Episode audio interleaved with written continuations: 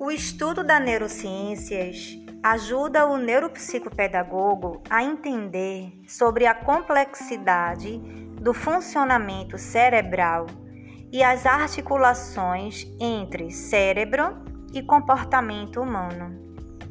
Traz informações sobre neurofisiologia, divisão do sistema nervoso, neurotransmissores, neuromoduladores, plasticidade cerebral e demais elementos que fundamentarão o aprendizado.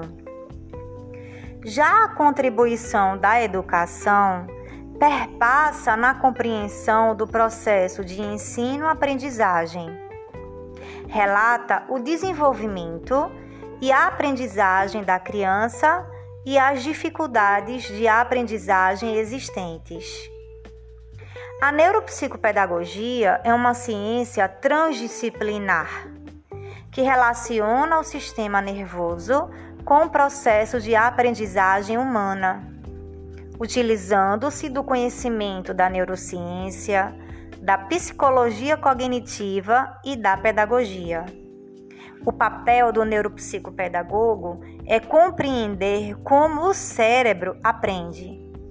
Eu sou Karina Carla, neuropsicopedagoga.